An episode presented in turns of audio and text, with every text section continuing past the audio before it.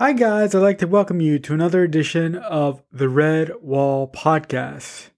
I'm your host. My name is Marcelo Nostroza, and I'd like to welcome you again to episode number 69, which in fact is the season finale for season three. Um, before I start out, I would just like to thank you guys for uh, listening to season three. Um, it means a lot to me that anyone would listen to the ramblings on of just some random disabled guy who lives in upstate New York. So if you've been listening uh, since the start of season three, I appreciate it.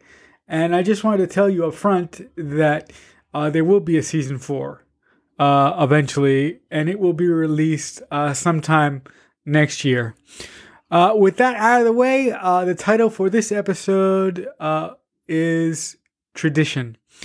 All right, guys. So, with that being said and out of the way, I had a conversation with a family member um, towards the beginning of the year.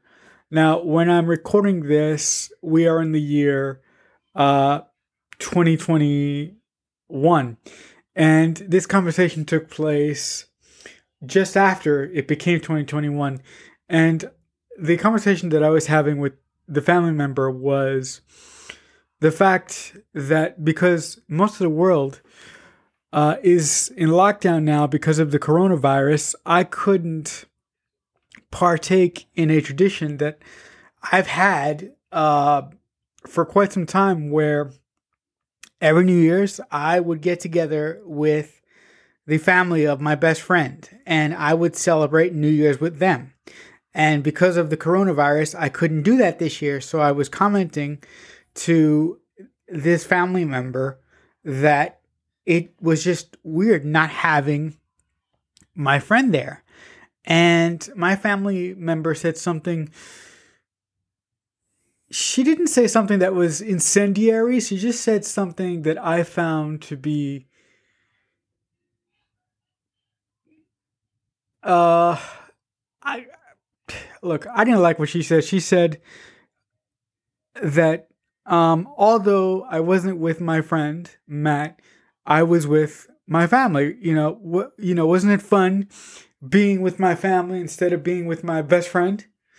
And I look, look, I love my family. I love them to pieces. I would die for any one of them. But I just like being with my friend, you know, for New Year's. It like like I just said, it was a standing tradition until the world had uh, other plans for us.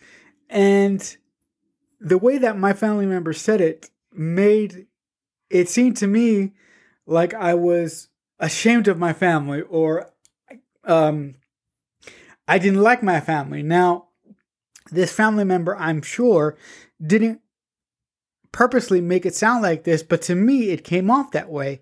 And because it came off that way, it hit me in a way as to say, "Oh my God, you're gonna, you're gonna, you're, uh, uh, you're gonna make me feel more like shit because I didn't spend New Year's with my best friend and, and instead I spent New Year's with uh, my, my family and my cousin who I don't see very often now because he works down in Texas. I'm not gonna you, you're not gonna make me feel shitty for that. Granted, I didn't say any of this. This was going all this was going on all in my head. But as my family member was talking to me about this, um, this is what was going through my head and this was this is what I was thinking. Uh, now, as most of you know, the only reason I didn't say this is because I don't like uh, a confrontation with my family members uh, uh, specifically. So this is the only reason why I didn't blurt this out and I didn't verbalize what the conversation that I was having in my head. Um, and you know, I just, I just found it really weird that this family member would say something like this. On the second thought, I, on on second thought, I don't find what this family member said to be very, very weird at all because this family member is very, very stuck to uh, the family unit. She basically has no friends, a good job, and a fucking husband who is never home. Now, uh, I, you know, you, you, you know, she's the type of family member that calls uh, uh, my house, the house where I live. She calls my house. I um, I also live with my grandfather, so she calls this house every fucking day, every fucking day. If she had a life or a husband who actually gave a shit or some kids of her own, she wouldn't do that. And I, you know, sometimes I feel bad for this family. Sorry, having- sometimes I feel bad for this family member who puts a premium on one specific side of our family, which is the, the specific side of our family that I'm talking about is the family of me and my grandfather. You know, she cares for us very much and she loves us very much, but sometimes I think that she is just too stuck to the family. And if she wasn't so stuck to us, I don't think she would have said something like that. Listen, again, again, I don't want you guys to think that I am that I don't appreciate my family and I don't I I I couldn't comprehend what she was trying to tell me. I was just upset ultimately at the comment that she made because eventually eventually normal people uh, by normal people, I mean people who, who able-bodied people who can walk, who can who can drive cars, who can do whatever. Able-bodied people eventually leave the nest and they and they get friends and they and, and they grow families on their own and, and you know they get friends they get a job and they grow families on their own and they move on with their lives they become they they in essence they make a family of their own to attach their to, to attach their you know god-given family. And i feel because i am a disabled um adult i'm i'm i'm never going to have that chance to possibly pull away from my family and certain family members. Now i don't now i don't have a problem with that. Early earlier on in my life i had a problem with that and i, I I sort of fought against that. But now I'm sort of just understanding and, and you know, I'm now I'm more understanding and more accepting of my situation and, and, and the reality of my situation. So I'm not really concerned about that. Although I do hope that that eventually happens to me in my own time. But if it doesn't, it'll be sad, but ultimately I'll be all right.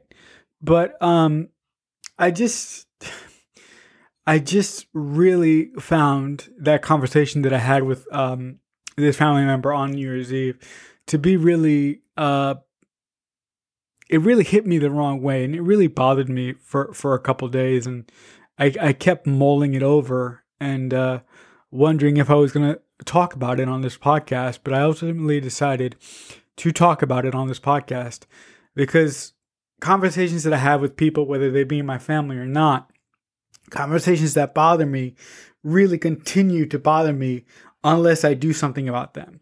And the way I can do something about them is either talk, uh, is either uh, um, throw out my feelings on Twitter or make better use of my feelings and my thoughts by posting them on this very podcast.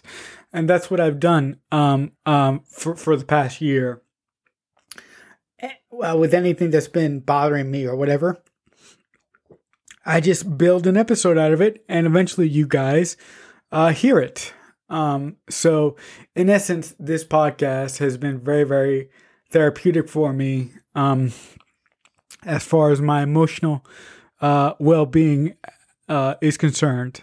Um, so, I think that'll do it uh, for this edition of the Red Wall Podcast, episode number 69, entitled Tradition.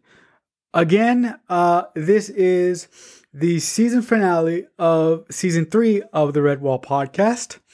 And once again, I would like to say thank you to anyone out there in the greater universe that chose to listen to every episode this season.